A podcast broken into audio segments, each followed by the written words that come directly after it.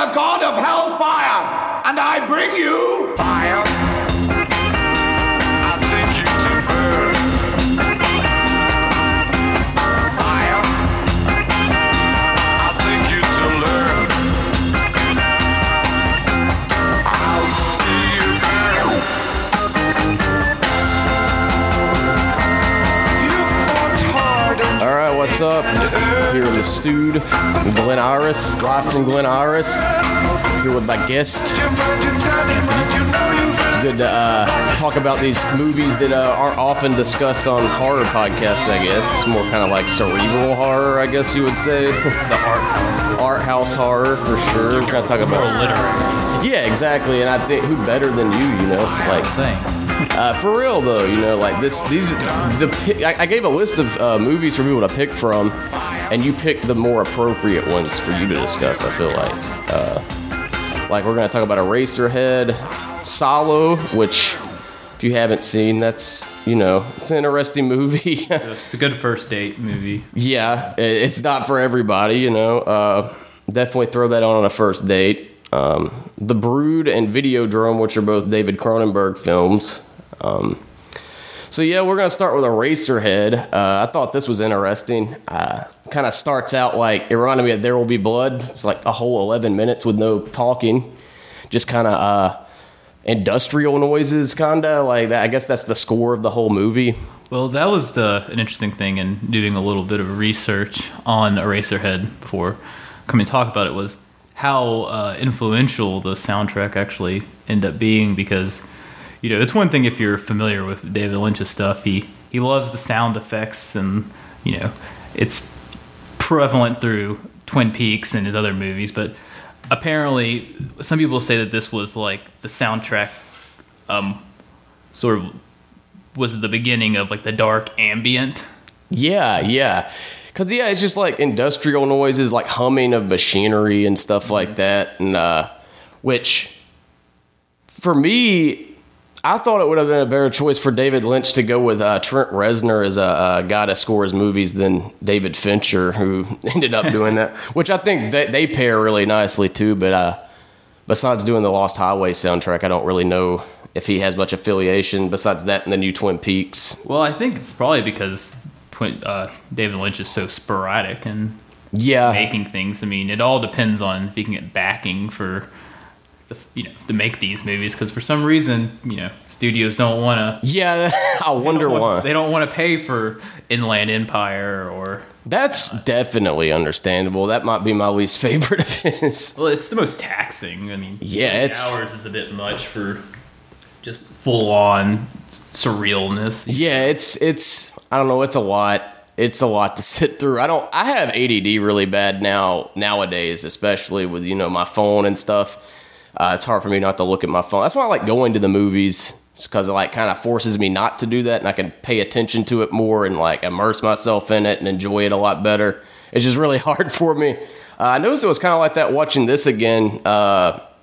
Just a lot of me staring at my phone at some points. It's not terrible. It's not a bad movie. It's just it's a it's very slow paced, and I don't know. I don't know how to put it. Because I don't hate it. I think it's great. It's just, it's very interesting. I don't know. What do you think about that? Well, it's funny because I actually found myself really enraptured by it this time around. It's interesting that all these movie choices, they were all films that I saw first probably about 10 years ago when I was first really, stretching my legs when it comes to like experimental movies and sort of outlying cinema. But... it was interesting watching this now as opposed to then because it's obviously has a lot going on that at 18 or 19 you can't really pick up on as much because of life experiences and whatnot. Sure. But, so going into this, my memories of Eraserhead were this, this is just a really weird and distressing movie, and it's like, I've been a big fan of Lynch for 10 years now, and I've go back to Mulholland Drive and Blue Velvet again and again, and this one has always been in my memory as interesting but not that much fun to watch. But yeah, I actually was very surprised by how pleasant I found watching it this time. And I think really what it was for me was knowing a bit about David Lynch, who's, you know, an enigma in a lot of ways. Yes. And I think in a lot of ways this film is his most personal. And, I think that's what I found really interesting about Eraserhead is that in a lot of ways, I think, it's sort of his mission statement really about what he wants to do as an artist, because when he made this movie, he was living in Philadelphia at the time, and he was a student at the AFI actually, and this was sort of his student thesis, I suppose you could say. I can see that. It reminds me of almost, how do I even put this? You know when you're watching movies sometimes and it's like set in a film class and you're watching kind of like a parody of a student film? Mm-hmm. It reminds me of like a lot of that a little bit. Like parodies of student films almost in its own way. Yeah, but what's interesting is that, if you watch a lot of directors' first films, it can be taxing. I mean, even Cronenberg on The Brood, it has his second film he made, Crimes of the Future, and it's a chore to watch. Yeah, that and have you seen Rabid? I have seen Rabid, yes, the one with Marilyn Chambers. Yeah, it's that one can be too. I did notice watching this one too, because the first time I saw it was on a recorded VHS. I don't know where it was recorded from. Maybe how you used to could hook two VCRs up and if you rented a tape from the video store, you could copy it to the other VHS. I watched it on a pre-recorded VHS, and it's like I watched it this time like on the Criterion's Blu-ray restoration, and it's like adds a lot to it. Like mm-hmm. From the first time I saw it, there's a lot like how crisp it looks. Like it's kind of amazing what they could do with that. Like it really visually adds to the experience. It's a very visual movie for sure. Well, I have the DVD that was released, I believe, in 2000 of from his own Disturbia. That's the way he put out some of his items at the time, and it even comes with there's an insert that advertises his brand of coffee. Oh, that's neat. Yeah, so, you still have that in it? Yeah, I do. Oh, yeah. That's awesome. And it's also inside the I have the first box set of Twin Peaks that they released on DVD, and that's in there as well. But one thing I want to say about what I think is interesting about Eraserhead is that he had done a little bit before here, but as a first film, it's very realized in a lot of ways in terms of his sensibility and style. And one thing that it really stood out to me is how much you can see that this was influential on the Twin Peaks: The Return recently. It seemed like he really went back to a lot of the themes and visuals and some of the techniques that he did in Eraserhead. Definitely. Come back and definitely. Which it's interesting. It's kind of a full circle thing, and well, it's one of the things, just to go ahead and hop right into it, because I think it's really interesting about this movie is for those who are, I guess, not super familiar with Eraserhead, the setup is that you follow Henry Spencer, who is played by Jack Nance, and he's this, I supposedly he's your idea of an average man. He lives in this industrial nightmare, post-apocalyptic version of Philadelphia, from what I understand, since that's where Lynch was living at the time. And this character has visions and dreams of these beings that, whether or not they are in his imagination or outside, the realm of reality is up for interpretation. But you have the iconic woman in the radiator, yes, crater face, and then there's also what what's always interesting is looking at the names of characters in David Lynch's films, because they're always very exact in their names. It's like the man in the planet, yeah, is this menacing figure who's at these controls, and there's grinding of gears and sparks. And this idea, though, that there are these beings that control people's lives or affect their lives, I think, it's something that he revisited again and again and again. And, Twin Peaks in a lot of ways is rife with his own mythology of beings and entities that, you know, will come into the real world and control or mess with people or just, you know, just generally make life more confusing and surreal. Yes. They're like, yeah, like back to, you know, bringing a lot of that to the new season of Twin Peaks or the, I guess, yeah, whatever you want to call it, the return. Yeah, long movie. Yeah, it's just a lot of that, you know, like, I'm going to be honest. I mean, there's times in it I've had to do research to figure out what the fuck exactly I'm watching. But yeah, it there was a lot of stuff that did kind of remind me of this new season in it. Well, even the tree comes back. Yeah.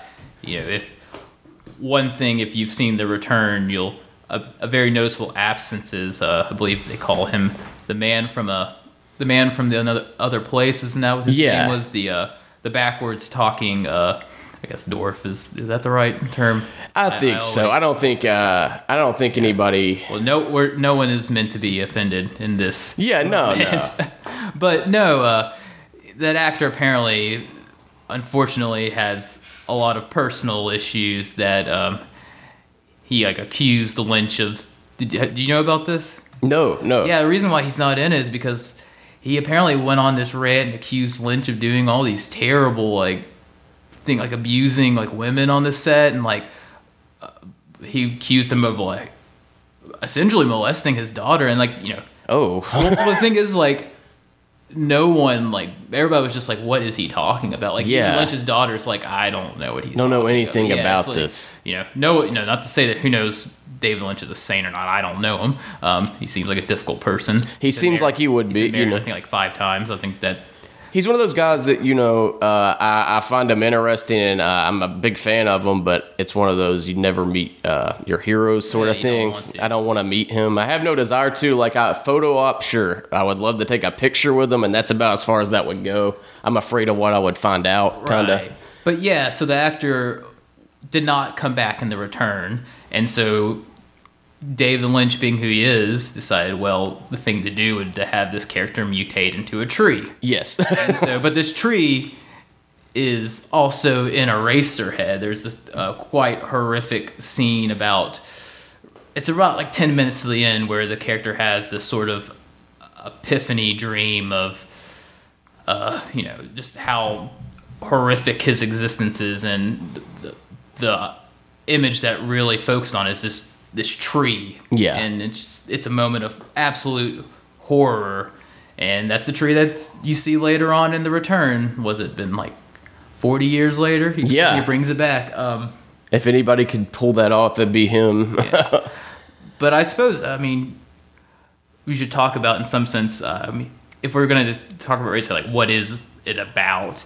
And, you know, in some ways, this film is very slice of life in that it presents a lot of domestic situations. It's about, the film is in a lot of ways, one, it's about the fear of being a parent. That's what I glean from it usually. Like, every time I've watched it, anything I could glean from it, that's for sure, at least in part, what it's about is the fear of like having to take care of another human, mm-hmm. and everything that goes along with it, and is in David Lynch's own way of telling that story.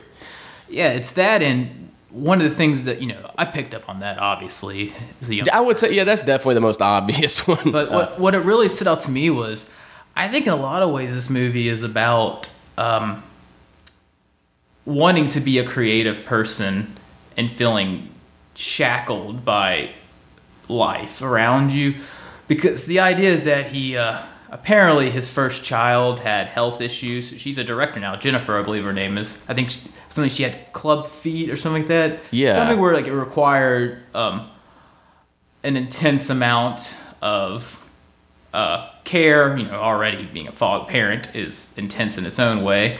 But this idea of, you know, Lynch is clearly someone who is uncompromising. He does what he wants to do. He's all about his artistic vision, and that's all there is to it. And so for someone who has these ambitions and hasn't had a chance to achieve them yet, I feel like this film is sort of about that. It's about the fear of being trapped in, you know, these, what you know, is an average existence. You're married, you work a dead-end job, you have a kid that is all consuming in your life and demands everything, and you know, it, any creative impulses you have are being slowly strangled out of you, and your chances to be creative are running out. And so in a lot of ways I feel like this film is really about that. And then, you know, you have these you know, you have the woman in the radiator as sort of this, you know, artistic ideal. You know, it's something that his imagination, if it's his imagination, can bring out, and can be something that's beautiful and ugly, but it's just, it's something beyond reality. In the same way as the man and the planet we mentioned earlier, the man, the gears. It's another way, a metaphor for figures of like looking at his existence, and so. It's interesting because I really feel like Eraserhead in that way is a really straightforward movie. And in a lot of ways, I think David Lynch is actually doesn't get enough credit for this.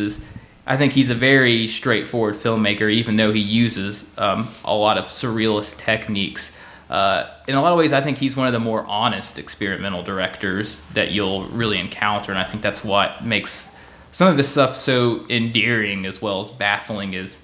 like you were saying with Twin Peaks: The Return, you know, you say, you know, you feel like this impulse, like I need to figure out, what this means. It's like solving a puzzle almost. But I feel like, in some ways, I think you're almost trying too hard when you do that, because I feel like he's giving you everything you need to know right here. It's like there's, you know, one of his techniques he always does is there's usually always a figure to ground you in a scene or a storyline. Like you'll have your Agent Cooper, you have.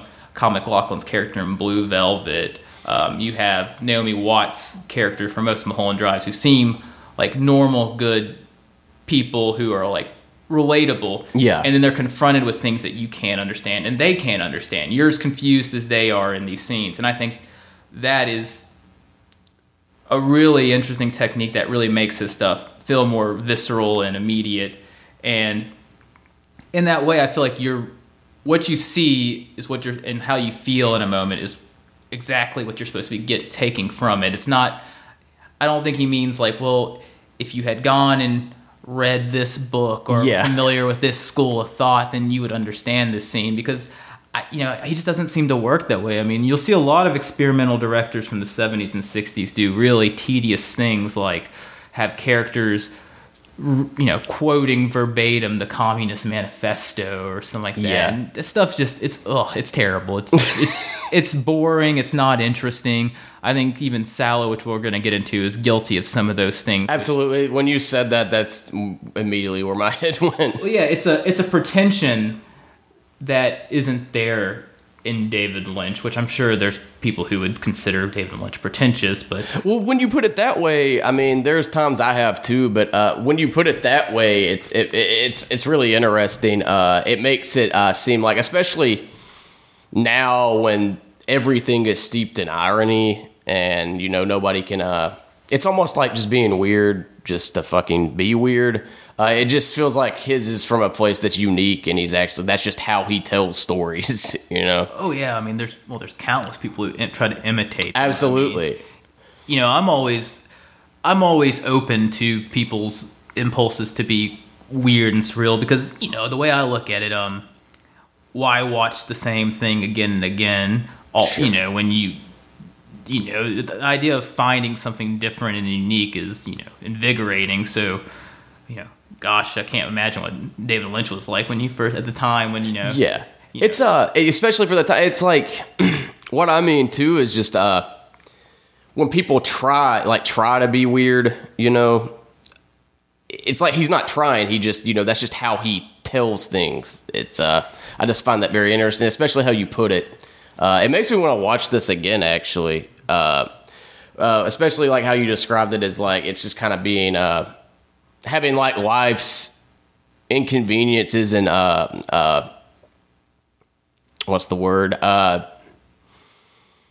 obligations kind of smother your creative impulses. I never really looked at it that way. That's very interesting, though. I think it's, you know, as someone who you know, I personally, I write, and I know you are obviously a creative person too. I mean, it's something I feel like is relatable, is this idea of you feel, especially if you're go down the traditional route of you are married and have a kid, you start feeling your opportunities to express yourself in some way that feels significant, running out. Yeah, and absolutely. I feel like that's what this movie is really about, because it begins with Jack Nance's character Henry is invited to come have dinner with this girl he's been seeing but hasn't really seen lately, and it's a dinner for family, and it's a really awkward scene. I mean, you can dissect this all day for its bizarre banalities, but probably my favorite scene. Oh yeah, that's absolutely my favorite. It's the most humorous. I mean, that the future father-in-law character. He's my favorite. Just everything he says, I forgot exactly, like verbatim. It's just kind of like when he's talking about the chickens, mm-hmm. just screaming at him from the table to the living room. Talking about his leg, isn't it? Yeah, he's just like talking about like he got the chickens from a stranger. They're nude. they're 100% synthetic chickens, man-made. And yeah, and this is like before he even introduces himself, or this is how he does it. Then at the end, he's just like, "I'm Bill." I thought that was really good. What's interesting is that's sort of the character that Jack Nance would go on to play well in David Lynch's stuff, is the sort of kitsch idea of like, your standard all-American figure, like father, yeah, like the kind old coot, yeah, kind of thing. And it's just, like especially like in Twin Peaks is like Pete Martell, mm-hmm. It's weird. Yeah, he did kind of go on to like be, I don't want to say typecast. I mean, this is really because Jack Nance has really predominantly only been in Lynch movies. That's where I know him most from. He's in all of them, isn't he? Like, I think so. I think he is. I know he's like a mechanic in Lost Highway with Richard Pryor in it. Is he in Blue Velvet? Yeah, he was in Blue Velvet. What was he in that? I can't remember, but he's in it. He barks. Yeah, that's him. Yeah, that's him. He's at the wonderful party scene in that. Yeah, another great scene. Another favorite. Hell yeah! I mean, Blue Velvet's just it's that and Wild at Heart are his. I think those are my favorite too. They're his most fun films. Yeah, they're the campiest. I personally, Mulholland Drive, I think is seems to be most people's. Oh, it's just. I mean, there's no other way to ground it. It's just exquisite filmmaking. It really is. It's beautiful. It's his refined style. I mean, it's the right amount of kitsch, like homages to genres like noir and the sort of like the Hollywood movie. Yeah, it kind of grew on me over the years. It's definitely kind of like his masterpiece, I would say. It's not my personal favorite of his, but I do agree that that's kind of like what he had been working towards as far as like his peak work. Yeah, distilling his ideas in the most, palatable way. But to also go back to what we were saying with Eraserhead, that the scene that we were mentioning earlier, the dinner scene, it is told to him by the girl he's been dating, Mary X, that she's had a kid. She just, had one the other day, and you're a father now. Yeah. And it turns out the child... anyone who's somewhat familiar with this film knows exactly what the child looks like. It's sort of this, like the chest huggers from face huggers from Aliens. Yeah, it's like that kind of like a fetusy, swaddled, and it's always mewling, and it's just it's probably every fear of every parent. Like, just nonstop. Lord, what is this thing I have created? And it's just nonstop whimpering, like you said, and that just drives people. That's a big thing for me, anytime I've been around babies. That scares me out of fatherhood alone. It really makes me, and I watched this movie with my good friend David, who actually, we watched this movie together first time 10 years ago, and it was interesting to watch again because we both had similar experiences where it was like watching a completely different movie. But one thing we were discussing was, I bet there had to have been a time where he had to like take his daughter aside and kind of say like, well, this is what I was going through at the time. Yeah, yeah. It's like, what did you mean by this, Dad? It just seems like a slam on me almost. Yeah, this monster that you eventually cut open and kill. But and that's the real horrific scene in the movie is At the end, this character has basically been abandoned by his girlfriend, wife or whatever she is, doesn't want to have to deal with this child anymore, so she goes back to live with her parents, leaving Henry to take care of this kid all by himself. And there's just really just this, it is disturbing still. As I said, this movie I enjoyed a lot more, but it still is disturbing. He essentially eviscerates the child, killing it, and the scene's really horrific. It plays up,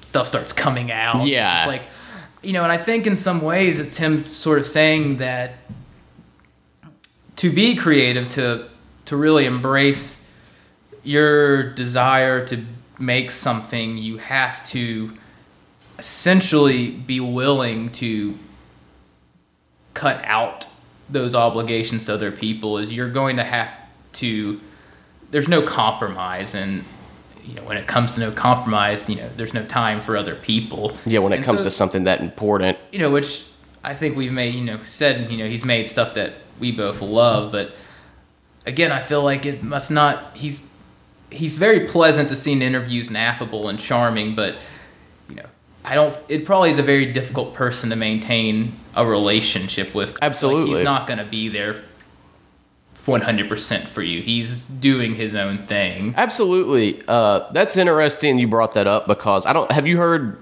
Laura Dern's interview with Marc Maron? She discussed, like, if you're interested in her working with David Lynch, that's the interview. Like, he asked all the questions I would want to know usually, and they definitely did there.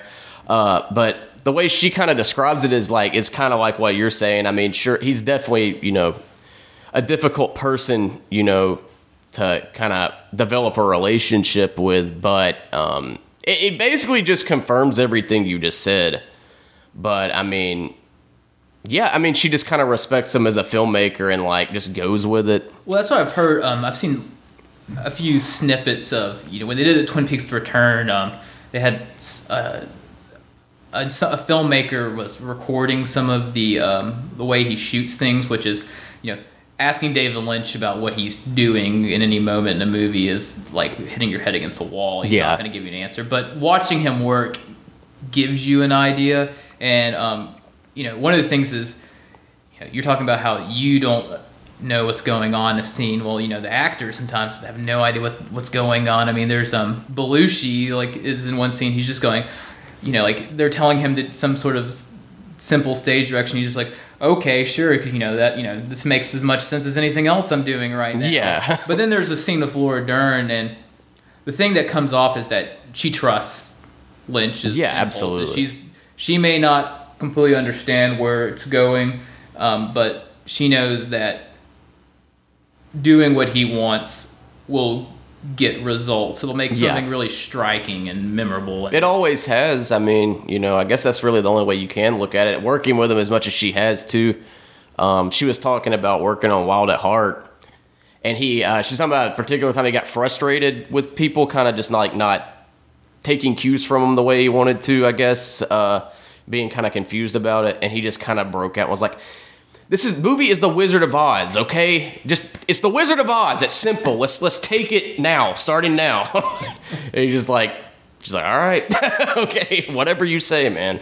That's what's, it's interesting about David Lynch too, is how simple some of his influences are. Like The Wizard of Oz is such a clear influence, in Sunset Boulevard, like Lolita, stuff like that. Oh yeah, he's very straightforward with this. That's where it goes back to. I think is one of the reasons why I still admire him so, because there's one thing where, there's a lot of things I saw when I first got into movies, and you really open up to, especially foreign cinema, especially cinema from, like, the European cinema of the 70s, and that's like a whole new world, like, when you grow up watching mostly American Hollywood movies, which is what, my teenage years were watching every single 80s and 70s, Same. 90s movie, and it's just all some, like, there's a whole different style of filmmaking that you just did not know about. Exactly. I hate that I kind of found it later in life, but I mean, it's just, I don't really know how to put it. Yeah. But there's a lot of that you can go back to, and it's just like,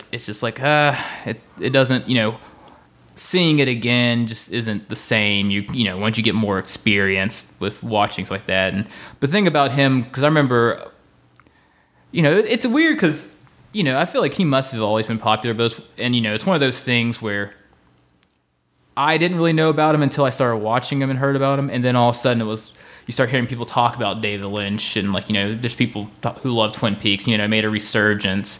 And so it's one of those things where I can always kind of be skeptical when things start becoming popular again in some way. So it made me hesitant because I was like, oh, it's like, maybe that means that stuff isn't that good anymore, which is the most pretentious way of approaching. But I went back and I was like, it's completely human to feel that way too, especially when you, that's just how things are, you know, like it's just a cold hard fact in most cases that I don't know what it is about things like that being more popular, but in a lot of cases it does kind of, I don't know how to put it, I guess wear down on you and like sour you to it almost. But yeah, like with David Lynch, it's an exception.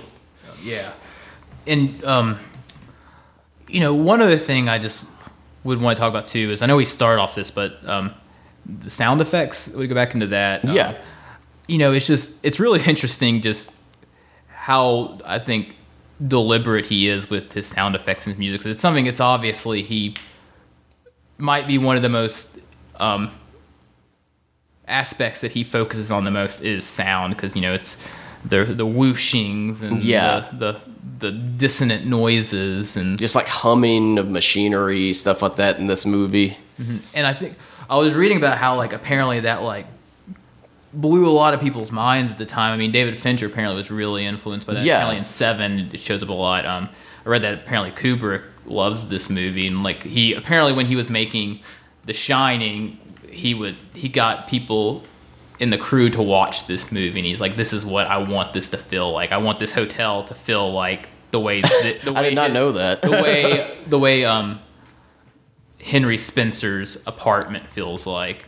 And that's one thing I also would like to talk about is like how great the sets look in that movie. Yeah, like the set design is better than like stuff like big budget movies and shit like that now, I think. I was discussing that with David, my friend who I watched it with.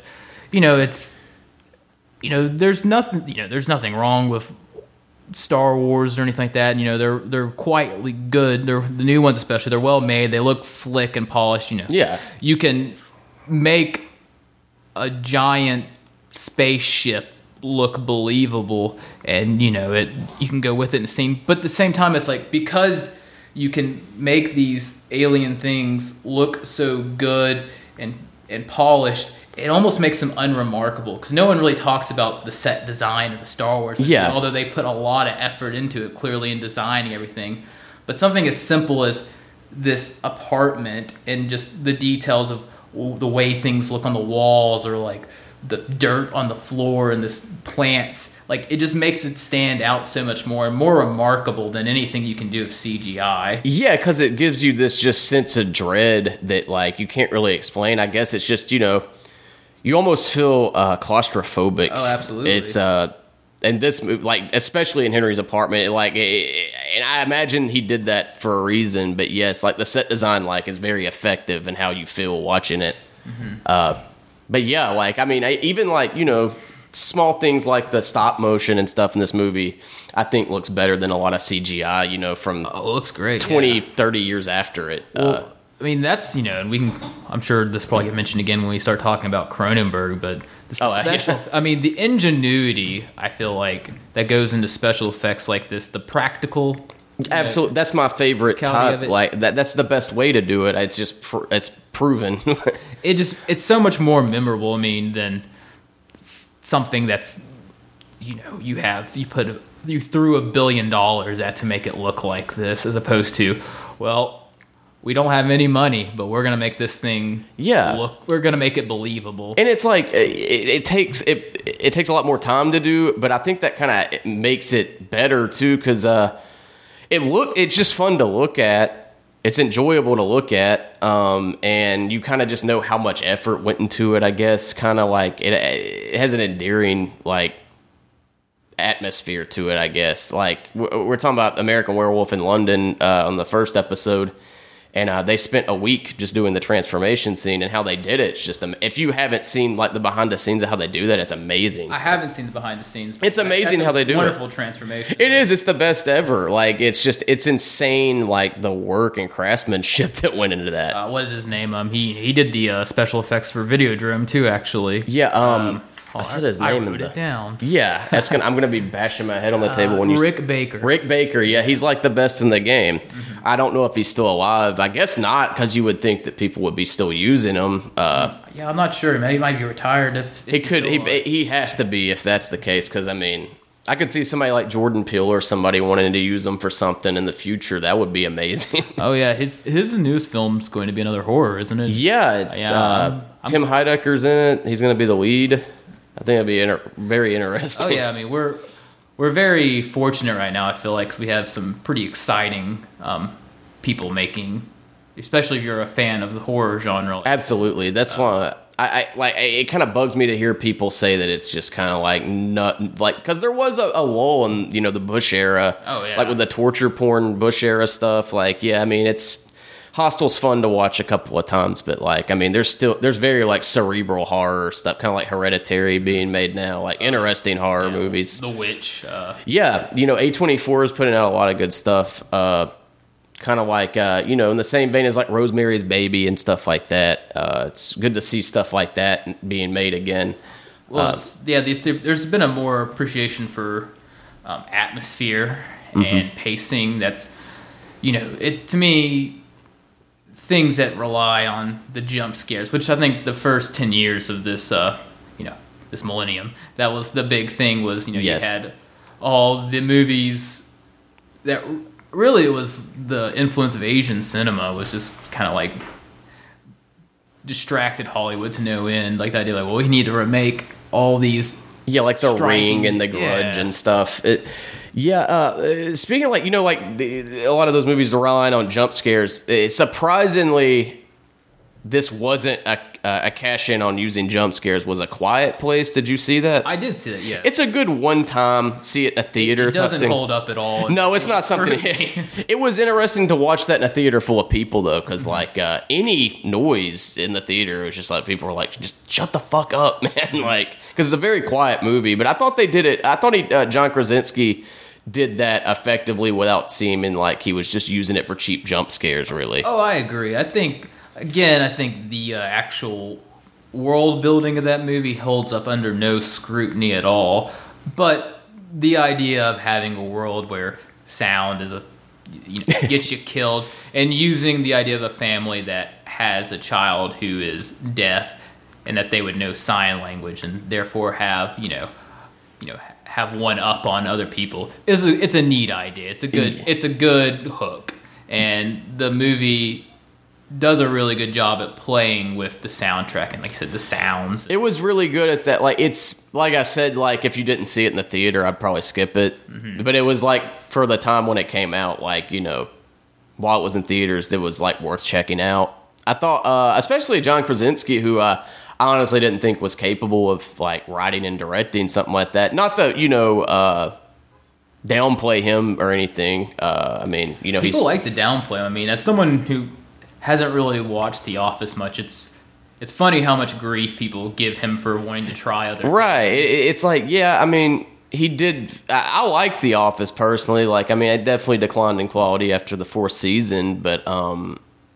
For the time, I thought it was really good, especially, it was very, it definitely overshadowed the original, I think, and, I can still watch it, and it's funny, but I think it's cool that he kind of wanted to break out of that Jim Halpert. Yeah, well, who doesn't want to break out of that? Exactly, it's and I think he succeeded with that. I think he's, because he did that terrible movie, it was I don't know what it was based off of, it was in the same vein as kind of American Sniper, where they just... kill a bunch of Muslims in the beginning of it, and it's that isn't the one about 61 hours? Is that what? Yes, yeah, that's it. That? That's yeah. it. I just can't. War movies, just I don't know. It's just it's very not particularly interesting to me. The only one I've seen in recent memory that was good was Denis Villeneuve, I think is how you pronounce it. Who's the guy that made the new Blade Runner and Arrival. He's a really good filmmaker, but he made Sicario, which the first one, there was no need for a sequel. The first one's great. The first one is a terrific movie. I watched the second one, where I went to the theaters to see it. I went to the Dollar Theater, and about not even an hour in, I walked out. Well, the problem with Sicario, too, is it makes as much sense as making a sequel to No Country for Old Men. Yeah, it's like, exactly all right, like we're that. Bringing back Javier Bardem, and, you know... Yeah, it's just like, why do this? He's gonna really kick some ass. That's what it felt like. It was like... Because I saw the trailer, I'm like, why? Why is this a thing? You know, and it was off. It was terrible. It's a terrible movie. It's very, like... Felt very, like, anti-Muslim. Something about it. And even though, like, it... I don't think there were any Muslims in it. It seemed like... Well, I think at the beginning there was, because they bomb a grocery store and kill a child at the very beginning, which was just kind of like, Jesus, right out the gate. But, I guess, that you would do that to... Because, the first one makes a good point of that, Benicio Del Toro's character is a monster in some way. And so I guess if you're going to then try to make a movie about him being the hero... Yeah, it's like you already... Well, what he's going up against is even worse. Yeah, and it's like I didn't feel that from it at all. I was like, no, this just seems like some shit Chris Kyle wrote. You know what I mean? Like, this is just bad. It just seems like ISIS propaganda almost. It was very bad. But yeah, that's you got anything else to add about Eraserhead? It's just it's solid. It's worth checking out. Not my favorite of his, but I mean, it's his first film too, and I think how you put it, is a very interesting way to like go into it and watch it, I think. Well, there's one thing I think be worth mentioning is going back into the fact that it's more personal than other stuff is. I think it's interesting the idea of women in his movies, because if you notice in a lot of his things, the most terrifying figures are always female in his stuff, which I think works really well in some of the other stuff, because I think he's balancing it against these men who fear the women. It's self-aware in that, and it seems like he's talking about this idea of like fear of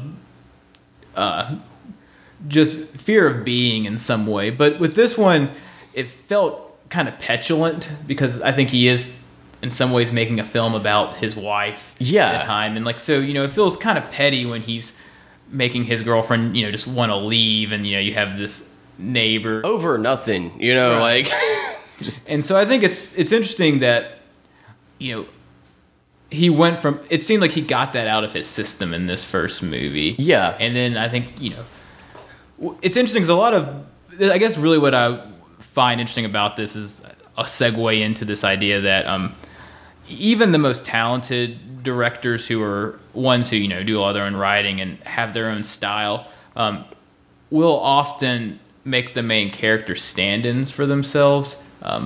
You look at someone like Woody Allen, who his main character is Woody Allen in every single movie. And the thing is with like David Lynch's that first movie, that character seems like that is David Lynch. I mean, I think even the hair is kind of him himself. But once he did that, he moves past that. His main characters are never like that. They're completely he makes them characters within each of the stories. And I think that is a level of maturity that he reached as a creator that a lot of people strive their whole careers to never get over. And so I think that in some ways is really interesting and noteworthy. Oh, for sure. But yeah, this next film we'll probably be talking about. It's the one I took the most extensive like notes on, as far as like it's more of a film you can like enjoy researching than like revisiting a lot. And it's not one you like watch once a year. It's not particularly a favorite of mine. I find it interesting. I think it's I even would say it's an important film, like if you're like into film, like to watch. But it's Salo or the 120 Days of Sodom. And did you watch this? Did you watch the English dubbed version? I didn't know. Good. It really takes you out of it. That's why, because the first time I saw it was English dub, And I attempted that this time, and I was like, I can't take this serious if I do this. Subtitles are always the way I'll go with. It's very hard to watch with the English dubbing, for sure. I think even some of the actors were dubbed in Italian, though.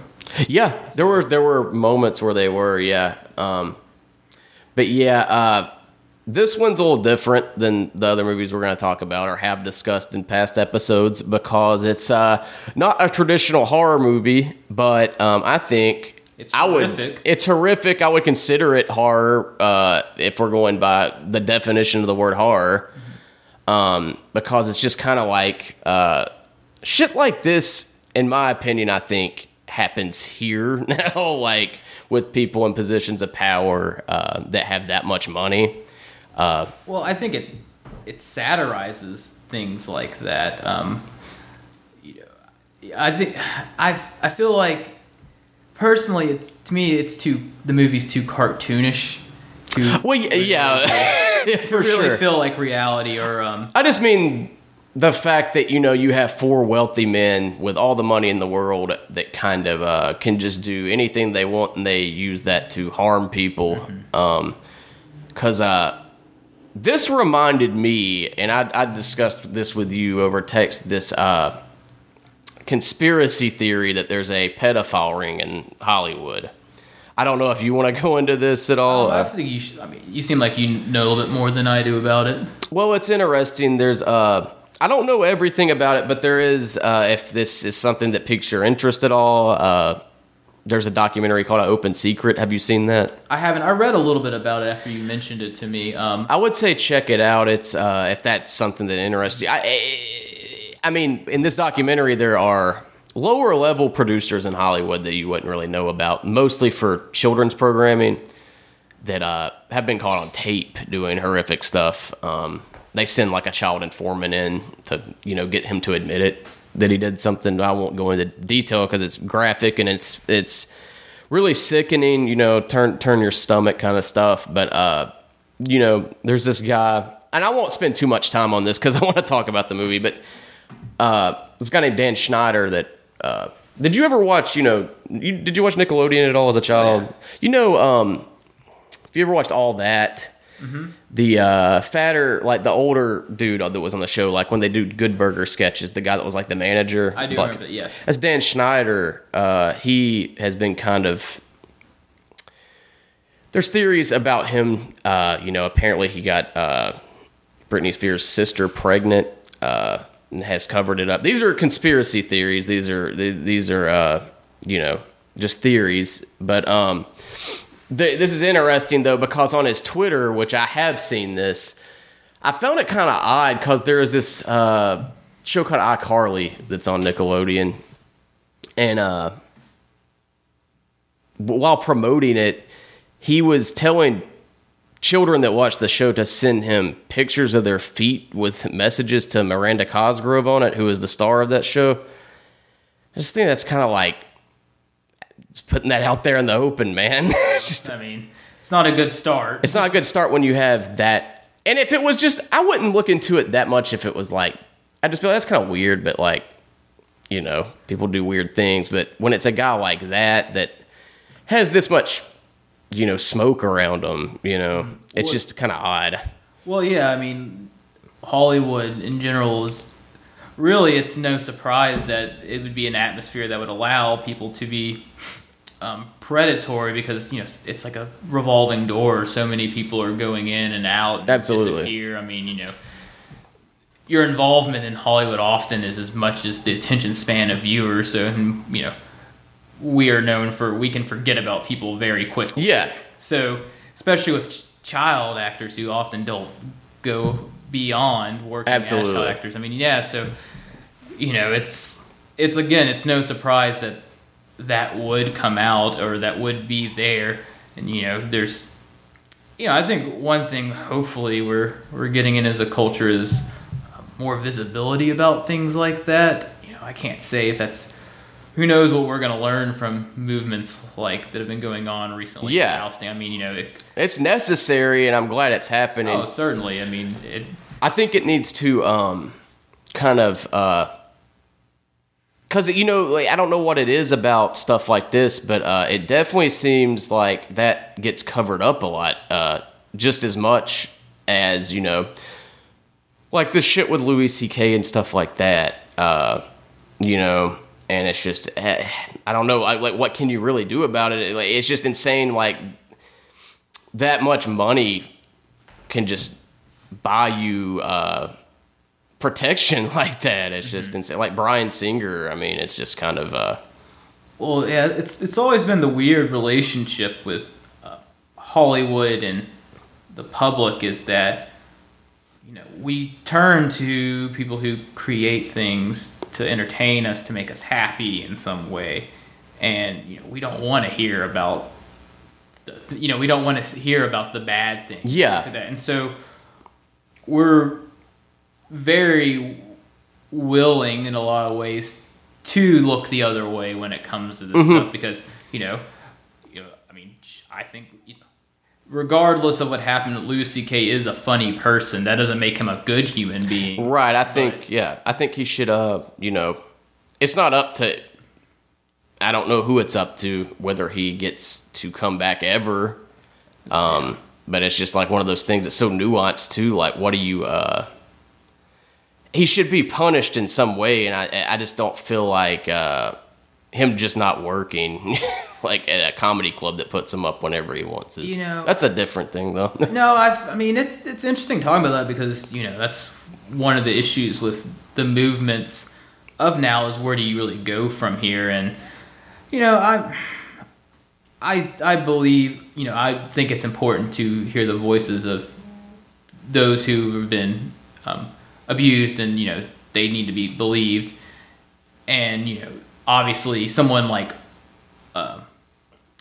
Weinstein, you know, he needs to be out. Absolutely. Kevin Spacey, who did, you know, truly despicable things, unfortunately, no matter whether or not they're involved in terrific things they did. He's very not to cut you off, but he's fingered in a lot of this stuff too, with the pedophile ring, obviously, with and I do like feel like the way he handled that was maybe the most distasteful way to approach that, is to, when you have somebody accusing you of molesting them as a child, you decide that's when you're going to come out of the closet.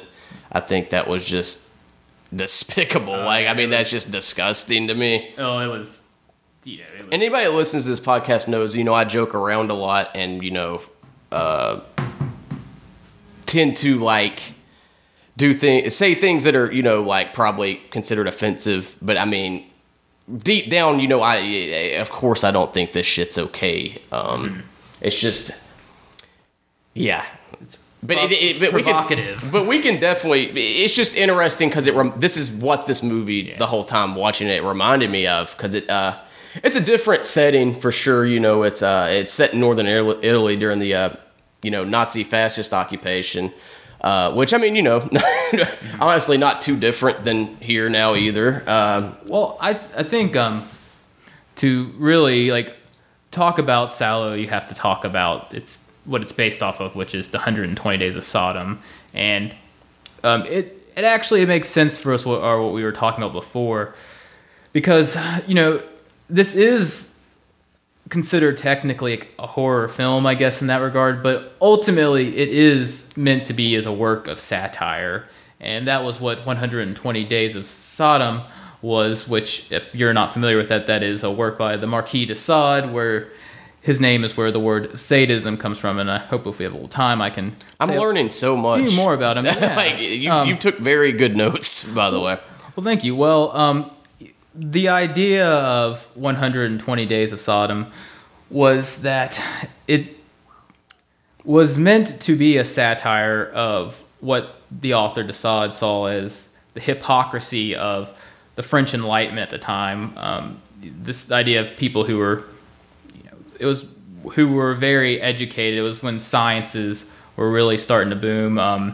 You know, this idea of people. The idea of the time was, society had reached a point in France that they felt like they were really better than ever before, and could understand how the world worked and how people were supposed to behave. And so that allows for a lot of hypocrisy in terms of what people do and what they do behind the scenes. And so in a lot of ways, this was supposed to be, pointing a finger at the hypocrisy of powerful people and how people with power abuse.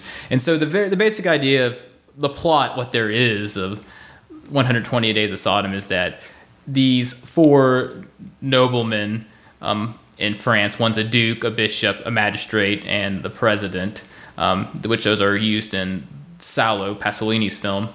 They make a gentleman's agreement, I suppose you could call it, to have 120 days of just pure indulgence in all their fantasies. And so they have some interesting fantasies. Oh, yeah. Well, it's interesting you said, I'll mention something about that a little bit. But they create this agreement to lock themselves up in a castle for 120 days and have their way with, I think it's 10 each, 10 virgin boys and 10 virgin girls, and essentially do whatever they want to them for 120 days. And they have guards there who will keep them from getting out. They have what they're considered their studs, which essentially are just men picked out for having prodigious members, is what de Sade would say in his writing.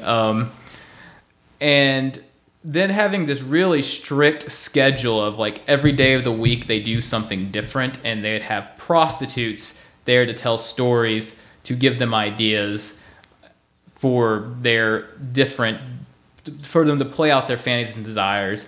And kind of like arouse them, I guess, kind of. Yeah, so it's, the idea is by stimulating their minds, yeah, they can stimulate what they do. Because there's an interesting scene in the movie where what you're talking about is happening, and she leaves out certain details, and he gets really angry at her about it. It's just, I don't know, the way they played this out. Now that you mention like what the book's about, makes me kind of appreciate this a little more. That it's kind of a satire of that, It kind of makes me, like I said with Eraserhead, makes me kind of want to go back and watch it again, like with that in mind. Well, that's the thing about this movie, because honestly, watching it again was, it was the first one I watched of these when we decided to do this, because I knew it was going to be the least fun to watch again.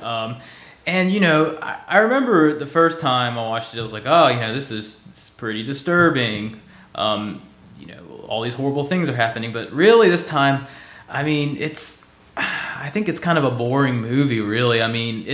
There's a lot of things to admire in the composition of scenes and the setting. And I think in a lot of ways, sometimes the scenery is the most interesting thing happening in scenes in that movie. But it's not a pleasurable experience. It is a bit of a slog at times. But it's an interesting film, and I think it's a very misunderstood film.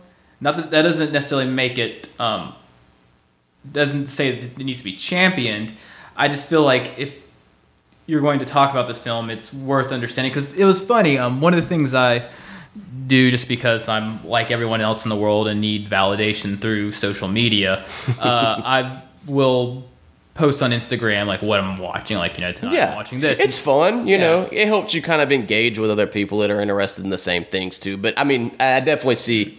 And when I posted this one, I usually never get responses from people, but this one was just people just going, "Whoa!" It's like, can't believe you're watching this. Yeah, just like, oh, don't you know what that's going to be like? And I was like, well, yeah, I've seen it before. I'm actually watching it again. It's insane over the past decade how, because I found out about this my last year of high school. That's the Goosebumps timer going off, by the way.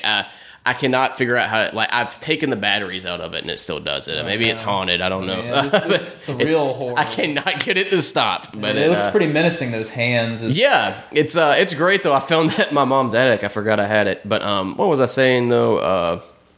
I think fear overwhelmed us. I got so scared by the Goosebumps timer that I lost my train of thought. What were you saying though?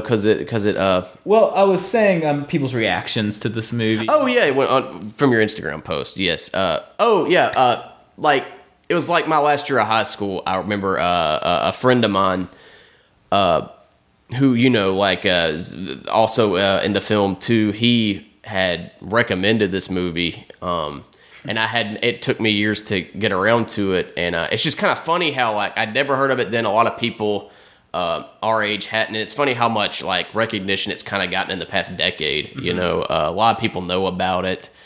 Even people that haven't seen it like are familiar with that's that movie that, you know, kind of people are. Oh, it's the bad movie. It's the bad movie where they eat, you know, shit in it. You know, it's like that. That's a big thing that's brought up. And I feel like that's the really one of the reasons why I wanted to talk about it, because I don't think that's a healthy attitude. Not to say that anyone, you know, by no means does anyone really need to see this movie. It's not. Sure. It's one you can know about, and if you're interested enough, it's worth watching for its relevance. But it isn't something to be scared of. You know, the fact that Criterion alone released it should let people know that it's not, you know, this is not something like Cannibal Holocaust where like they're actually murdering animals on screen. Yeah. This is a movie. It's a work of imagination. These are all actors who, like, most of them are models, since they can be comfortable with the sheer amount of nudity that's in this movie. So it is a work that's striving to make a point, whether or not it does it well or whether or not it's misguided is up for you, the viewer, to decide. And I think that's the thing to do, is to be informed if you're going to feel it, because knee-jerk reactions are not good.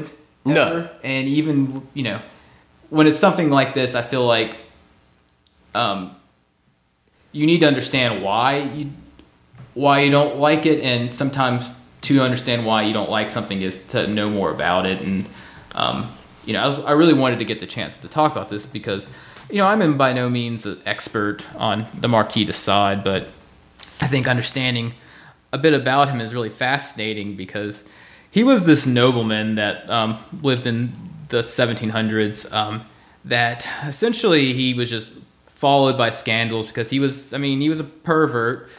He was wealthy, and he was into essentially sadomasochistic behavior before there was the term sadomasochism. We'll go into that in a second. And Videodrome, we can delve into that a little bit. But he essentially spent most of his life in and out of prisons because he had a scandal early on in his life. I would say early on in the 30s. He's probably in his 30s. Where he went to jail for essentially he hired a housemaid and then like tied her up and whipped her, and then she like ran away and like told on him, and he was just like, but I like put salve on your wounds and stuff afterwards. It was like, you know, it's okay. Yeah, it's really bizarre. I mean, it's not okay if she didn't want to do it, but, you know, very different viewpoints about how gender relations worked. But, you know, it's of its time, I guess. But even then, he was jarring, deviant behavior. And his mother-in-law actually got a writ from the king that essentially called for him to be put in jail on sight. And so he spent a lot of time in and out of jails. And, you know, he was what we would probably consider bisexual, but there was no real outlet for that at time in any kind of like socially acceptable way. And so he had all these tendencies that were considered deviant that just got him in so much trouble. And so he ended up in the Bastille for, I think, 7 years that time. But while he was in there, he started writing this book because he had just had enough of everyone's hypocrisy and you know, Puritanism and prudishness, and he was like, well, I'm going to show you think I'm awful, well, let me write the most awful thing I can possibly think of. And so he wrote The 120 Days of Sodom, and you know, it was, you know, I mentioned a little earlier the idea of like the gentleman's agreement and like the strict schedule. That was what the book is like. It goes by a strict timetable day by day, and it was most of it's actually lost because of he was writing it in a prison cell, and he was actually writing it on toilet paper. So like it was never was it published ever? Well, yes, but this is where it gets interesting. He wrote it on toilet paper and had like it was some absurd amount. Like, we have about 500 pages of it, and a good 150 pages of that are just his notes on what the book would have gone on to be.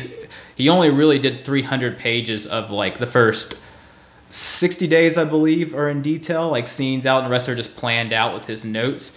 I think he might have written more of it, but it just got lost in various things happening because the French Revolution happened around this time. He wasn't in the Bastille when it was stormed, but he had left the manuscript hidden in the wall in his prison cell, and so he had thought it lost. And what happened was this French family found it, and they kept it for 3 generations until like the early 1900s. When it was first published, it was published by a German psychologist or scientist, I suppose. I can't remember exactly on what his actual branch of study was.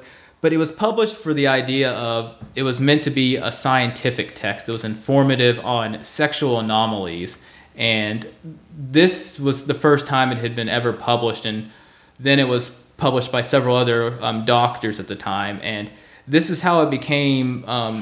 we get the word sadism is because it was used as a text to talk about sexual anomalies, because if you know at all familiar with psychology, Freud based a lot of it around sexuality. It was how he first really got into the idea of exploring people's minds, and a lot of the things he would cover were the Sade had been writing about for hundreds of years before that. So because of that, that was actually how the word sadism became a thing, was looking at this text. Huh. Well after it was published. That's interesting. I didn't know any of that. Yeah, I mean, and this is that's awesome. Very interesting. But to go into that, this was criticizing the French nobility of the 1700s and the social mores. But what Pasolini did was, for practical reasons, they couldn't really recreate 18th century France. So, he did an obvious choice and put this into the fascist Italy. And so that's where we have Salo. And, I think in some ways knowing that, it kind of shows how I feel like this doesn't quite work. 'Cause it's a little easy to be like, the fascists are the ones who are doing this. Yeah, it's a little bit of a stretch maybe that, that's a little and more insightful. That adds like more to it for me. Like, it makes me look at it completely differently, because I did not know any of that about like the 120 Days of Sodom and all that, like about the guy that wrote it or anything. That's interesting though. I don't know that most people that have seen this know that. And I think that's something worth knowing, because I am by no means a fan of de Sade. I mean, it's not really fun to read. He's too caught up in his own kinks to really, like, he has the right targets in mind. He actually was like, it's funny because as depraved that film was, he's actually was a staunch radical in that he didn't believe the government should have any control over people's lives, and was really against the death sentence. And in fact, after the French Revolution, he was part of the French government until he was really outspoken about during the Reign of Terror, which followed the French Revolution, where like 17,000 people were executed by the state. He was completely against that. And so he's essentially he's against a lot of power from government, and so by the way he would address it is by satirizing it, making it the worst thing possible, which is when you have Salo and you have these people performing tortures and murders that the film builds up to, for lack of a better word, an orgy of torture and violence at the end. Yeah, and it since you explain where about the 120 Days of Sodom and like how it was pulled kind of like from that, it does kind of make me look at it a little different, because I mean I didn't know where this came from really. I thought this was just I knew about the book, I didn't know the backstory behind it really, so I just thought it was kind of like I didn't know it was supposed to be a satire of that, really. And that's interesting, though. Because the way I look, that makes me, when I rewatch it and, like, take different notes completely. Because it's like, the way I looked at it was like, I guess like what the intended purpose was is kind of just to show that like these guys are hypocrites that are in that position of power, kinda. Yeah, power corrupts. So. Yeah, and that's what I gleaned from it, which I think was, you know, a big part of the like the point of it too. But that makes me look at it a lot different, though. I don't know what it is. It's just it's very interesting stuff, though. Well, again, like I said, I think it's a misunderstood book and film and. Misunderstood for, you know, I think we're talking about the movie. Pasolini, when he made it, have you seen any of his other movies? I have not. I mean, I am by no means an expert on him. I've only seen a few, but it's funny is like he had, during the later half of his career, he had embarked on doing literary adaptations, and right before he made Salo, he made a trilogy of films that he called his Trilogy of Life. He adapted The Canterbury Tales, the Decameron, which is a famous medieval book that's similar to Canterbury Tales, and 1001 Nights. And those were all celebrating life. And then from that, he wanted to do a trilogy on death. And this was the first one in that. And then, unfortunately, he was really horrifically murdered, actually, not long after this movie. Some people, the rumor mill is some people think that it had to do with this movie that he was murdered. That's what I kind of assumed, because wasn't he assassinated? It's like, you know, they don't know. Like, they actually, for a long time, they thought it was because extortionists, apparently there was reels of this film that were stolen while they were making it. And the story went was that these extortionists were like, well, you know, we want this much money for these stills, and some altercation happened, and you know, this, you know, you can read it yourself. There's no real reason to, you know, belabor all things, but like he was just he was excessively murdered, and it was unsolved, and they don't really know for what reason, if it was if it involved retaliation maybe from like bookies or money. I mean, it's just no one knows.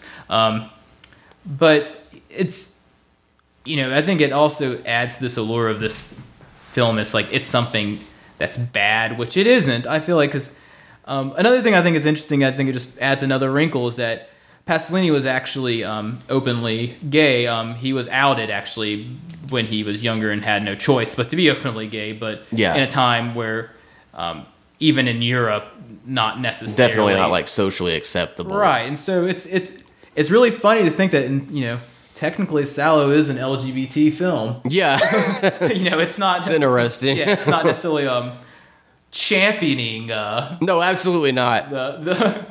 It's not a positive side of homosexuality or like just sexuality at all. It's almost like on a technicality that it is. But, yeah, like in conclusion, I'll say this about it because we got a couple other movies we got to get to.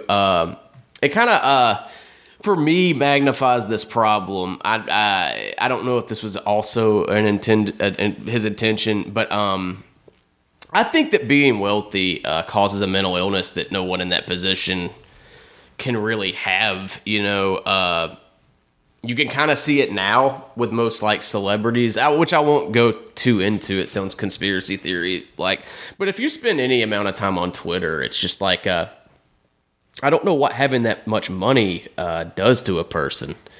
It creates a disconnect. It does, like Kanye West, who is very criticized a lot because he, you know.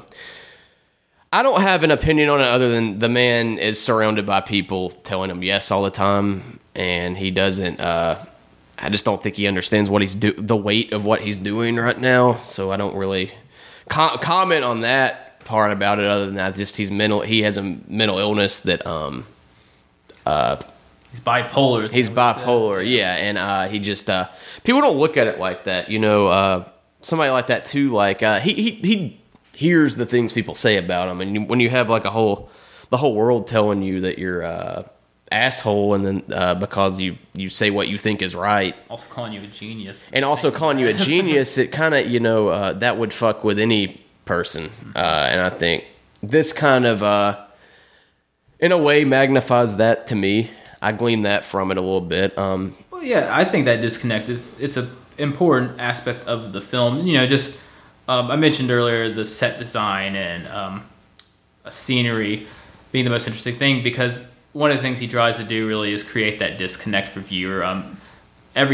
Every set is really open, and you know there's always horrific things happening in a small portion of big rooms, and it creates this disconnect. You feel, you know, the film you don't get to know any of the characters. In fact, I think it's almost 10 minutes into the movies before you actually see what the faces of the four libertines look like. Who were, like, I gotta say, were cast perfectly. They definitely nailed it on that.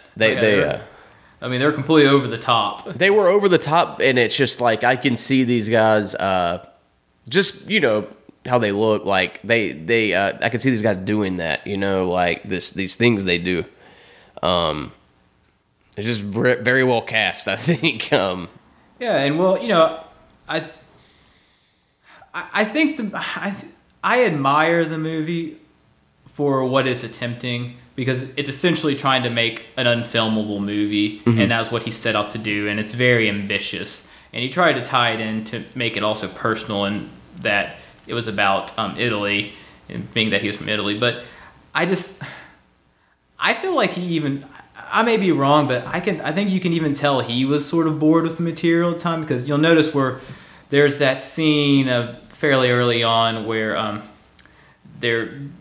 one of the lunch sequences turns into a sex scene, really, where the president character is going around showing his butt to everyone in there and asking them to look at it, and then he starts he gets mounted by one of the studs. Yeah, but you know, and it's like there's also like a rape going alongside of it. You know, it's really horrific stuff. But then the director starts focusing on these people setting up like a little fake throne. Yeah, you know, because but it's like it's obvious he's more interested in the composition of that happening than the actual horrific things happening around it.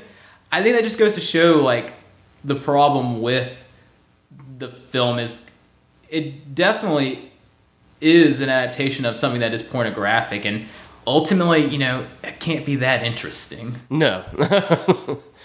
Well, that's very interesting, all the things you told me about that. I'm sure people listening are learned a lot from that, especially like I said, I think most people that have seen it and have opinions on it don't know about the 120 Days of Sodom. I certainly didn't.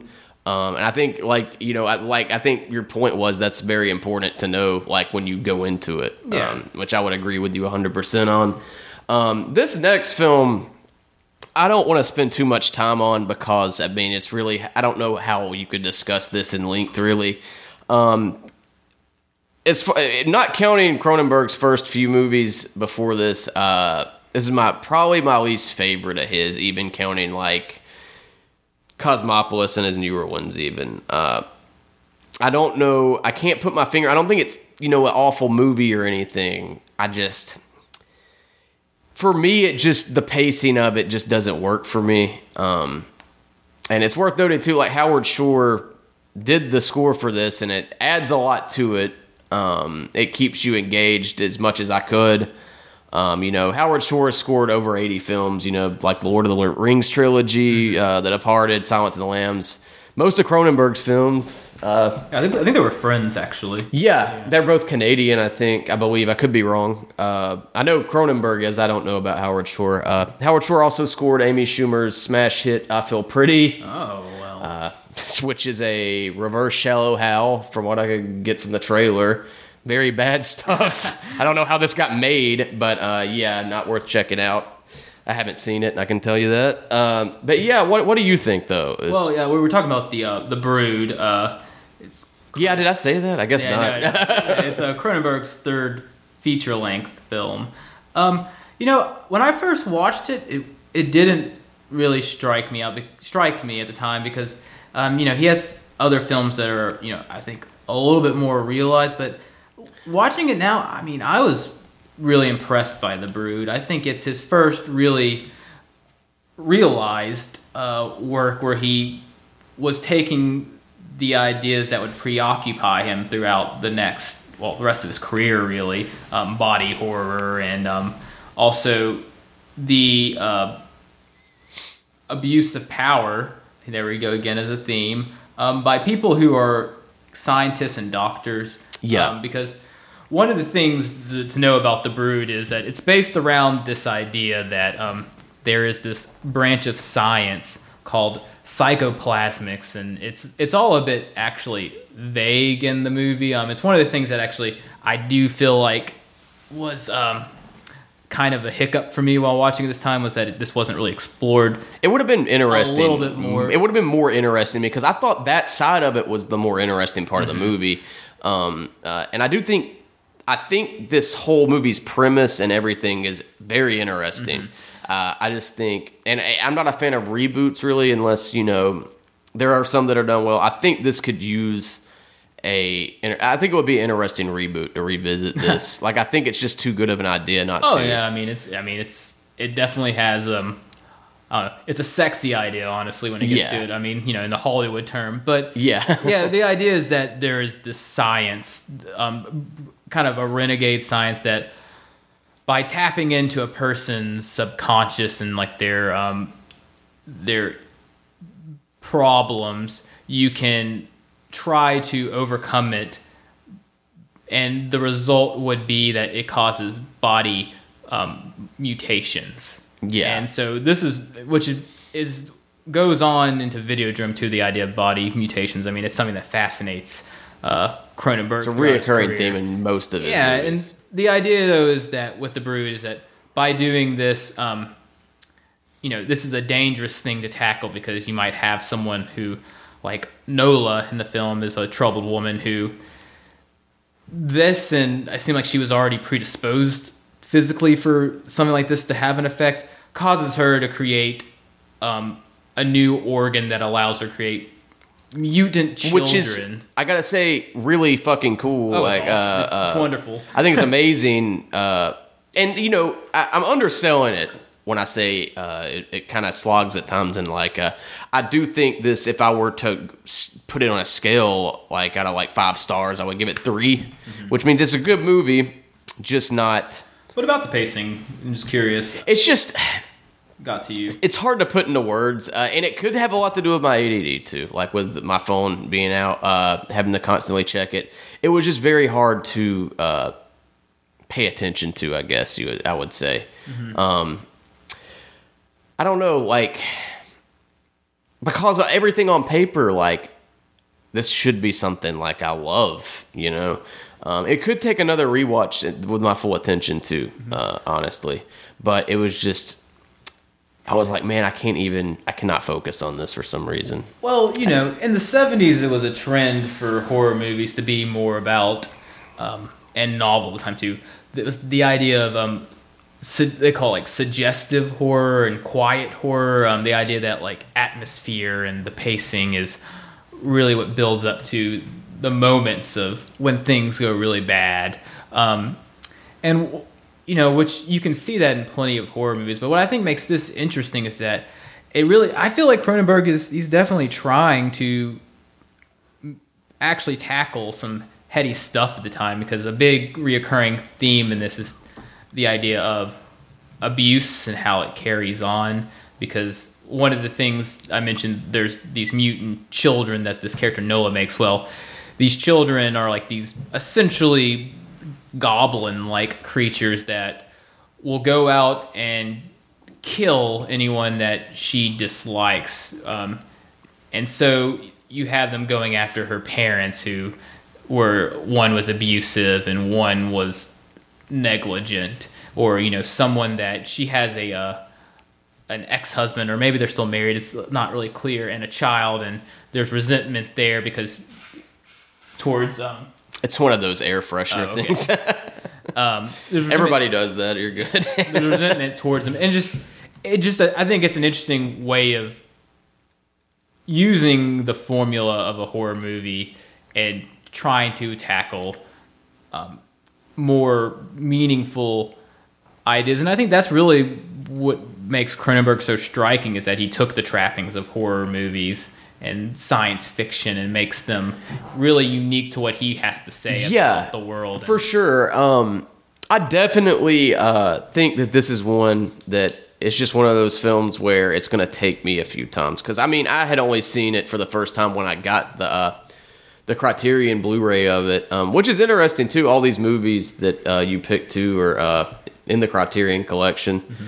Only the best for me. Only the best for you. Like, it's very appropriate. Like, you know, I feel like you have a lot of interesting things to say about these, and you have. But this one, I don't know. Like, I feel like it deserves a rewatch for me, and it's gonna maybe.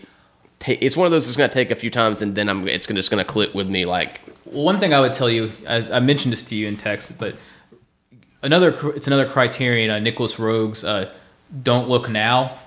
Starring Nicholas Roeg directed it. Yes, yeah. Donald Sutherland stars in it. It's a wonderful movie. It takes all place in Venice. It looks great. Another one that's again slow paced, but really rewards in the end. And the mutant figures in The Brood are actually direct homages to a character in Don't Look Now. So, you know, knowing that, I think not that I feel like that has anything to do with The Brood in terms of its ultimate enjoyment, but it's just, I think it's another thing that makes it interesting. Well, for somebody like me, when it comes to, like, there's a few movies that are like that for me that have taken me a few tries. Like, something like that is useful for my, like, ultimate enjoyment of it. Like, if it's going to take a few times to rewatch, maybe to appreciate, I'll definitely check that out with that in mind too.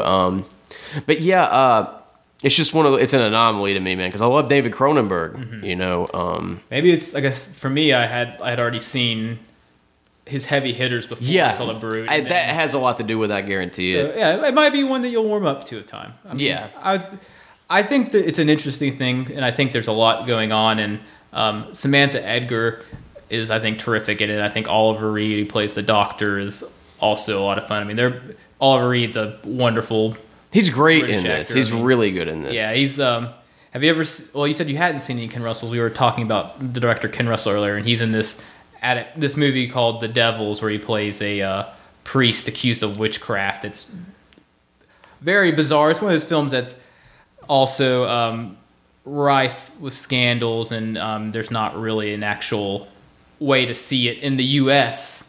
legally yet. So one day, hopefully. But he's terrific in that. He was also in Tommy, the rock opera. The Who. Oh, yeah, yeah. It's when he sings and he's not very good. It's awful. But yeah, I think it's good stuff. And, you know, I'll go to bat for it and tell listeners, to, if you haven't seen it, check it out.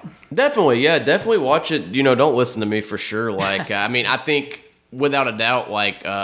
there's something there that I'm just not... It's not clicking with me. Because everybody I know that with the same taste and, you know, that are fans of Cronenberg love it. So that's really all I have to say about that one. The next film we'll discuss is my favorite Cronenberg movie. Yeah. I love this movie. It's a landslide favorite Cronenberg. Is Videodrome. I remember... First time I found out about this was on some weird, you know, like top 100, AFI's top 100 thing. Mm-hmm. And I was like, it was about horror movies. And, you know, you had stuff like Halloween on there and, you know, Friday the 13th. And then I saw Videodrome and I'd never heard of it. And, you know, you're seeing like all these really crazy visuals and like practical effects that Cronenberg uses and all that. This looks very interesting. And I ended up watching it. And first time I saw it, you know, it was hard for me to follow. I was very young. But as an adult watching it again, it's perfect. I think this is a perfect movie. It's perfect length. Doesn't drag on too long. It does what it sets out to do, which is just tell a very bizarre story that only Cronenberg, I think, could come up with. And just, I love it. It's about... a guy named Max Wren's the president of a public access station that basically just airs snuff films and softcore porn. It's edgy TV. It's your showtime at night all the time. Right. It's just this stuff, you know, you'd flip through back in the day and it would just be on, which unfortunately I would have loved to have a station like this as a child. Civic TV. Unfortunately we didn't have anything like that here, but you know, this is set in Toronto, I guess, in Toronto, like that was, you know, a near distant future, I suppose. Yeah. It's supposed to be. Yeah. And, it's a little bit of dystopian in a feel. I mean, a little bit. Yeah. I thought that the place looked fun to work for too. Oh, yeah, I would have loved to work there. Great, I mean, it's a nice little dig. Plus, his apartment is just awful. Like it's depressing. It's just you see him eating a piece of stale pizza in the beginning. Yeah, and it's just he doesn't have time for things like that. I mean, we're talking about definitely not. Max Wren, the character played by James Woods, who is. In real life now, very unfortunate, because I have to say, this is one of the coolest performances in the movie. He's great. I mean, his character is. James Woods is terrific. He's instantly likable because he's he's believably edgy. Yeah. He's the perfect blend of sleazy. But also likable, endearing. He's this endearing sleazeball. I know you don't really want to be him, but you're kind of I kind of want to be him. Yeah, in a way, maybe when you were 15, you're kind of wanted to be him. But it is kind of sad, not to trail off on this, but James Wood, I mean, as an actor, I'm a fan of, not a lot of people go to bat for this movie. I like John Carpenter's Vampires. I think he's great. I thought he was so cool when I was younger. That's one of Carpenter's I haven't seen, actually. I will go to bat for most of his movies. Oh, I love Carpenter. Even Ghost of Mars, the Ice Cube one. See, I haven't seen that one either. I haven't seen much of his later stuff. It's decent. It's not... I mean, when you're putting it up to, his earlier stuff, definitely not. But, I mean, a funny story about seeing Ghost of Mars in theaters. Me and our mutual friend Wade went with a couple other people for my birthday to see John Carpenter's Ghost of Mars. It was the same day Slipknot Iowa came out, so we went to get that afterwards. But Wade, night right there. Yeah, it was great. Man, at 12 years old, you could not beat that. And there's a scene... in the movie where it's inside of a jail cell and this guy's scratching his face off. And me and my friend Alan are sitting there laughing at it. It's just really dumb. And Wade goes to the bathroom, air quotes, and I'm he's gone for a while. And I go to find him, and he's in the lobby playing a video game. And he's he was terrified of this movie. It's the dumbest Carpenter movie for sure, but he does not care that I'm saying that. I've told it to everybody. So, but it's not to trail off on that. But yeah, James Woods though is great. Definitely an endearing sleazebag quality to him. And also, I had forgotten another lead is in it. It actually has Debbie Harry of Blondie. Yeah, from Blondie. Yeah, this is the female lead, I suppose. Which when I first saw this, I did not realize. So when I watched this again, it's been about 10 years since I've seen this movie, and I watched it a bunch at the time. But I was just oh wow, it's Blondie. Yeah, it's I missed this. Yeah. She's talking about sadomasochism. She is a masochist. Yeah, she's definitely. And her and Max, I guess, start dating. Yeah, they have a sweet little romance. He cuts her a little bit. With a Swiss Army knife. They're both into it. They're consenting adults. Yeah, and I think if we're going to talk about Videodrome, we have to talk about Videodrome. The idea of this movie, I think it's the allure, the setup of the film, I think, is really just really alluring. It's this idea of this jaded executive of this television station looking for the newest thrill, and then he comes across this contraband program, possibly from Malaysia, of this what looks like just bizarre torture porn. And the room looks really visually it just is really cool to look at. And he's just well, I have to have this thing because being a provocative. Purveyor of entertainment, he thinks this is it's fake. That's all this thing could be. It's funny too, not to interrupt, but he how much they have to beat into his head that it's fake. It's what are you not believing about that somebody would do this? Well, I think it goes into his character as it goes on. Him not being honest with his own impulses because he's. One of the things is, as the movie goes on, this idea is like he thinks this is fake and he wants to show on his television station, but there's people saying, you don't need to dig into this, this is real stuff. And he's like, well, this can't be real.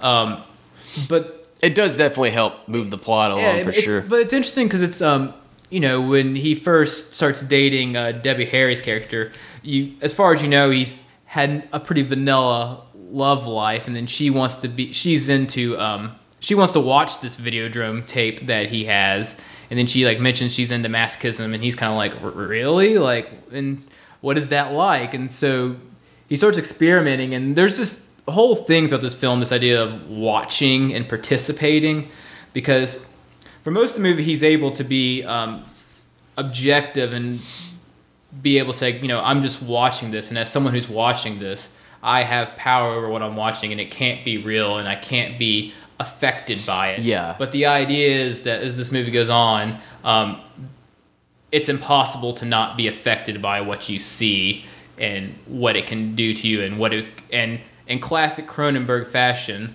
what sort of mutations it can do to you mentally and physically. And you have this idea that instead, and it's ingenious because, you know, if you're watching this movie, I watched this with my girlfriend, and she really thought this was going to, oh, well, he's going to, like, run into some, like, actual people making snuff films, and they're going to get him. Kind of. Yeah. And then the movie just goes completely off in a different direction. That's what's great about it, is it does, like, that is kind of an interesting, like, way to think it's going to go, because, like, it does kind of send you in that direction a little bit. And that's what makes it interesting, is it does this complete 180 to where it's like, oh, I couldn't have even imagined what happened, what actually happens in the movie. There's only Cronenberg could come up with this. Like, it's just... It's very interesting. I love this movie, but it comes up with this idea of essentially of the idea of entertainment as a sort of cancer that can mutate, and the film goes into like starts going into like almost like its own mythology in a way. You only scratch the surface because the film is very tightly made, and you stay very close to James Woods' character and his perceptions, and that makes the movie all the more effective and works so well. And it's like you said, it's short.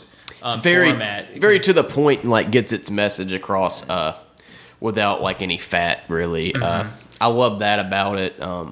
I'm a big fan of like you know, like understand there are some films that need to be longer than an hour and 20 minutes, but like this one. The way, the fact that it's like, you know, an hour and 25 minutes, like just works in its favor, I feel like. Well, every scene in it is just so like beguiling. Yeah, it's just, and it's very entertaining all the way through. It's very fun to look at. Oh yeah, the special effects, I mean, we have to talk about amazing. That. I mean, the... did Rick Baker do this one? Rick Baker, yes. Okay. I said Rick Baker did that. And the famous scene to me is that his television starts basically undulating and throbbing, and it's like becomes like it's like almost like this sexual organ that's like it's like pulsating, and like, you know, it has that's the first thing I saw of that on the AFI right? thing too, and I was like, oh, this looks cool, like I really need to see this. And you know, it just he goes all into this idea of singularity, which are you familiar with that? No. It's really simple. It's this idea of technology will advance to a point where it creates artificial intelligence, and at that point, when you've created something that is as smart as you, then technology is going to go off in directions that are impossible to comprehend. Yeah. And so this is... And it can, like, merge with humanity. And so this film deals a lot with this idea of what happens when... flesh and synthetic will become the same thing, and where does that lead? You know, there's the iconic chant in this movie is "Long live the new flesh," which, you know, we can't talk about this movie without saying that at least. Yeah, once. You have to say that. They certainly do. James Woods says it a lot. I do something about that. I don't know. Like it's a silly nitpick of the movie, but I feel like they drove that almost into the ground towards the end. Not a big nitpick, but just something about it. I was like, all right, okay. Mm-hmm. He said it. Like, I think it works in terms of film, because one thing that's interesting is so much of the film is it's sort of a mystery because you have James Wood digging into what's going on. And there comes to a point where he does essentially figure out what's going on and immediately becomes a pawn. He loses all of his own autonomy to do his own actions. And in fact, the last 28 minutes of the movie is him just doing what he's commanded to do by various parties. And so it just becomes like he's just speaking in a meme at that point. That's yeah. And I think that's really what makes one of this movie relevant now, is that like the idea of what you believe is meaning and what is actually just something you're repeating or something that's information. What is that information? And the film ends on a note where I guess we should say at this point he offs himself, and it's essentially, but it's presented as, is this possibly like him going into like the next realm of existence, because we've gone past what flesh can do, and now we're in the world of Videodrome. It's interesting what it kind of like leaves your imagination to with the ending. This is another one where I have said that this would make an interesting remake an updated remake, because it's a lot of dated technology. But I don't know though. I think it works with that better. I think it makes it. I think it feels to me as relevant in its like I wouldn't change a scene of it. I don't think it's like it would miss. The thing is, remaking it, this film is so singular to Cronenberg. It's his artistic expression. Yeah. That to remake it, it wouldn't be that person's way of looking at the world. Yeah. So there wouldn't be anything to add really. I mean, you would just.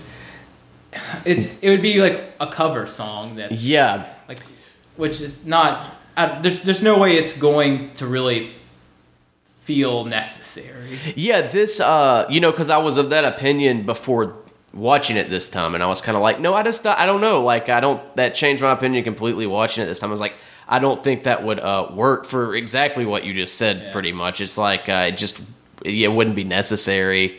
This feels like.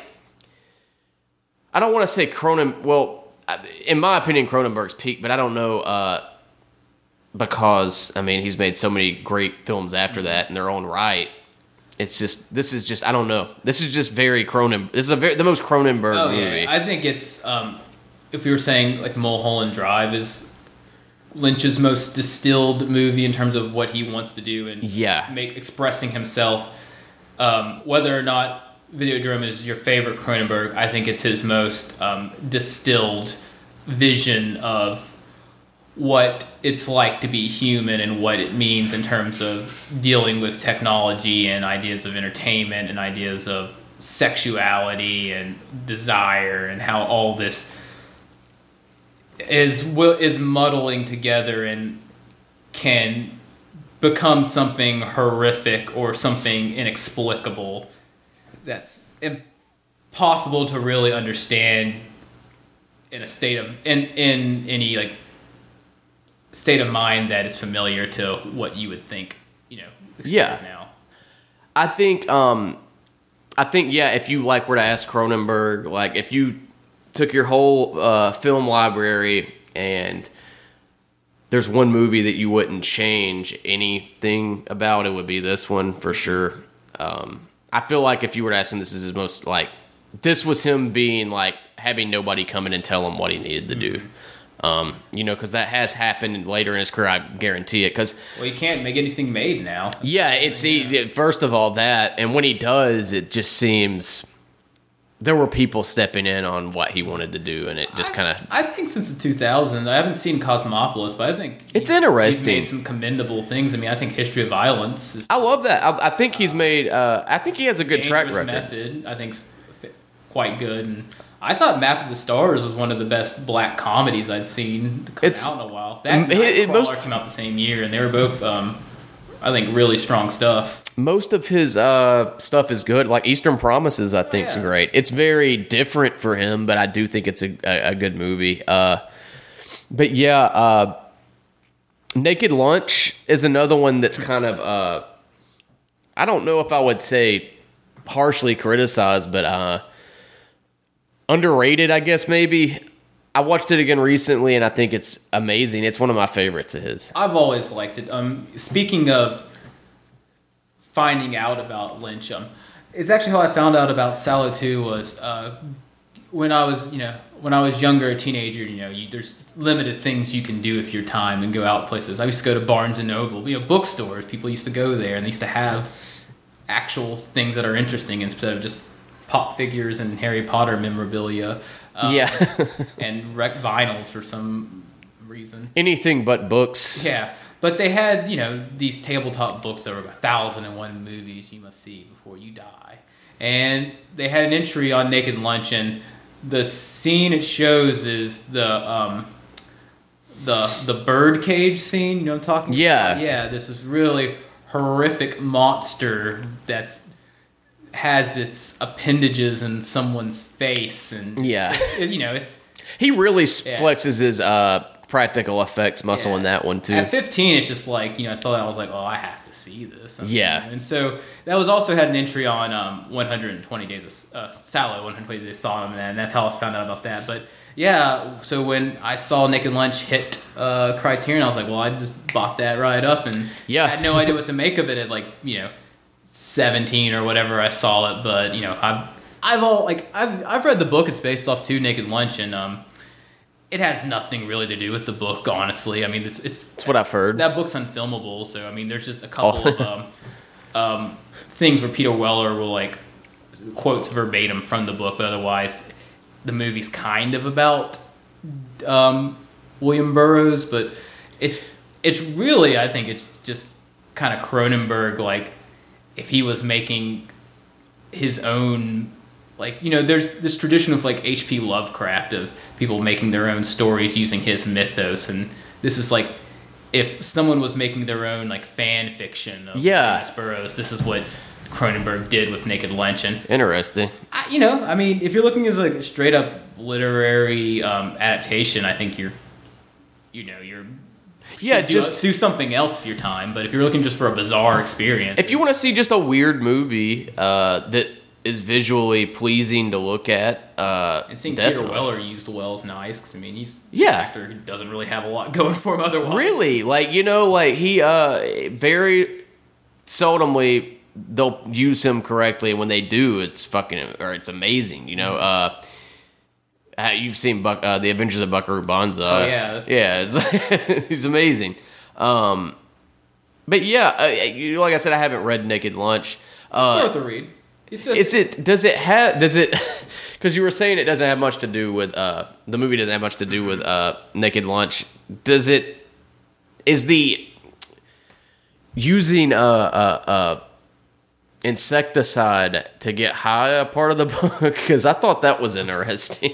I can't remember if it actually is or not. I mean, there's a lot of drug use in it because I'm wondering if that was just something Cronenberg just. Yeah, I think it might have been actually something he made up, but I'm not 100% certain. Because it's a big part of it. Yeah, I mean, there's that great scene where Peter Weller huffs the fumes no, it might have been his wife. Yeah, she huffs the fumes and then huffs the breeze out on a bug on the wall and it dies, and it's really cool. Oh yeah, what's her name? She's in a lot of Woody Allen movies.